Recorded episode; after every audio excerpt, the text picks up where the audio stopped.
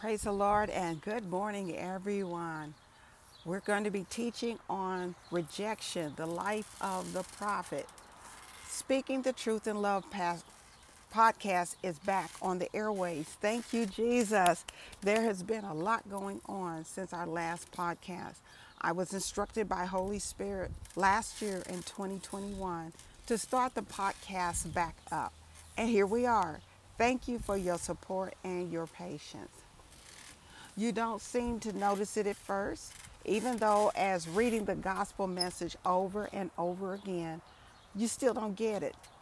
Jesus was rejected everywhere he went for three and a half years. Some believed in him, yet most of them didn't. He was misunderstood, like some of us are misunderstood. He would say one thing, but be accused of saying something else. Can I get a witness? Amen. I'm a witness because a lot of times we say things, we're saying what God gives us to say, but they misconstrue your words to come out to say, You said this, and that is not what you said.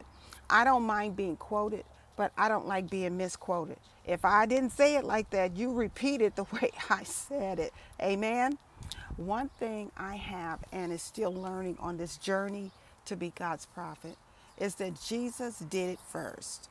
This is not a first time it ever happened to anyone. Jesus is our example. Some of you have been rejected from conception. When the mom found out she had conceived, she didn't want you. Some tried to get rid of you, some did get rid of theirs, but you were rejected. That's a form of rejection. And although you're in your mom's womb, you still are affected by this rejection.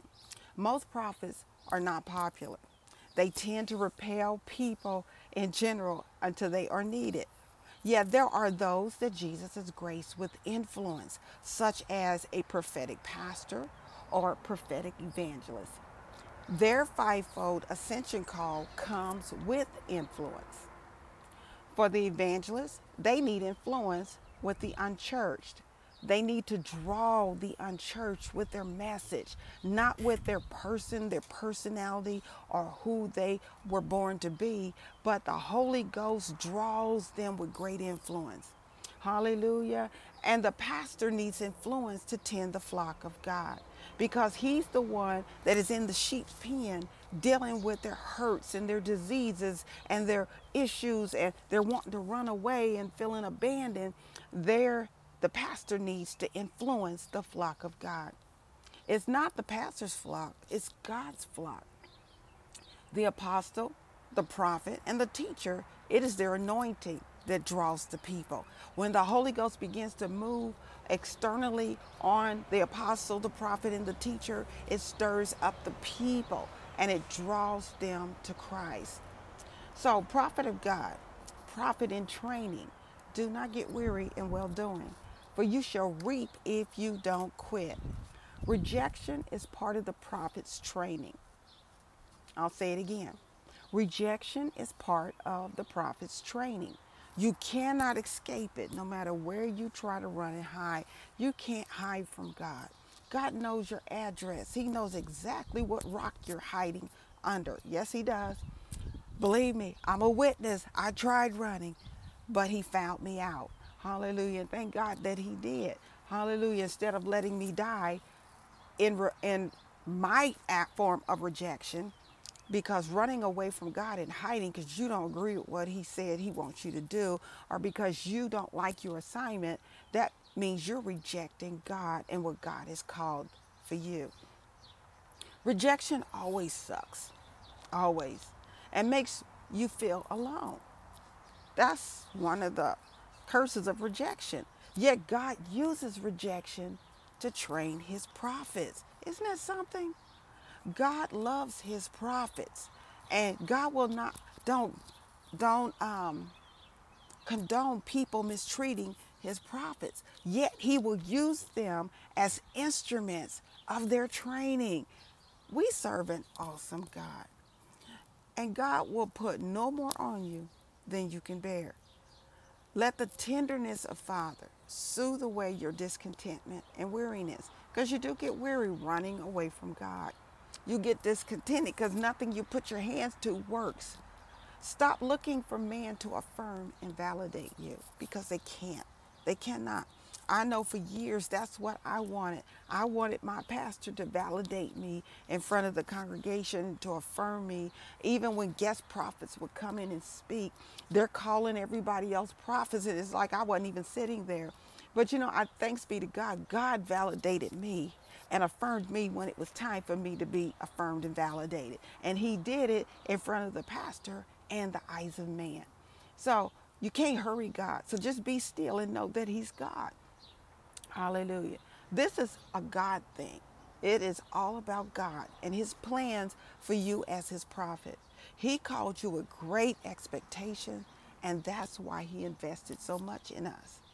Prophets in training go through so much, so much, and it feels like we're being picked on. To God be the glory. It is to make us into the prophet of his choosing. All prophets are not on the same level.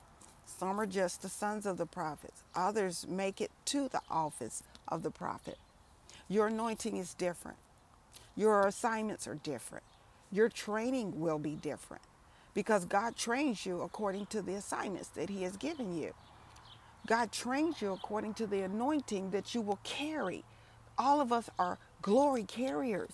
And so that glory has to be in a certain type of vessel. So your training helped you become that vessel that is worthy to carry this great anointing of God. God is the one who calls, trains, and assigns. If you have a problem with it, you've got to go to Him. We are His prophets, not man's. Your pastor cannot dictate what kind of prophet you are to be. If you believe God has called you to be His prophet, then that's who you go to for your instruction. Prophets don't belong to the church. No, no, no, no. Prophets are, are one of the fivefold ascension gifts. It comes from above. When Jesus ascended on high after his resurrection, he sent back gifts to the earth, to the to the body. Hallelujah. He sent back five office gifts. We are gifts to the body of Christ. So we don't belong to the church and we do not work for the church. Jesus uses Holy Spirit to place us in the church where we are needed.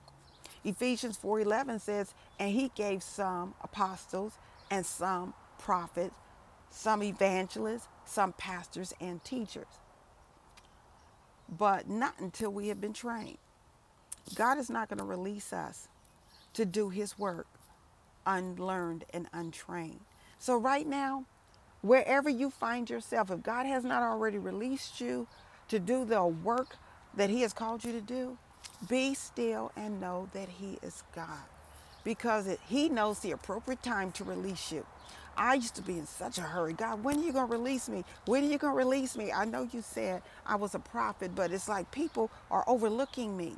God knows exactly where I was. God knew exactly when I would be ready. And when He was ready, He released me. He released me before my pastor, my church, and the body.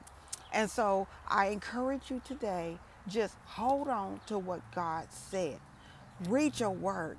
Read your word and then read your word. You need to know your word. What prophet don't know the word of God?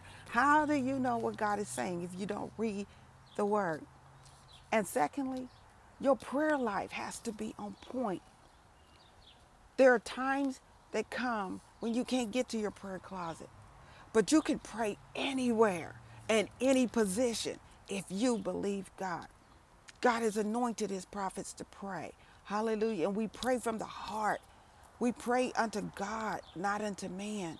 We don't pray to alter people's thinking or the way they're doing things. We pray for God's will to be done in the earth. And so I encourage you to hold on. I'm doing something new this time. Technology has it where they've created the video where you can do the video instead of just the audio. So now you know what I look like. I live in Indianapolis, Indiana, in the wonderful country of United States of America. God has been gracious unto me. It is summer. It is nice and warm out here. And I want you to know I will be praying for you. I can't see you, but now you can see me. And just know I will take you before the throne of God, whoever you may be, wherever you are. God loves you, and so do I. Until next time, remember rejection is the life of the prophet. God bless you.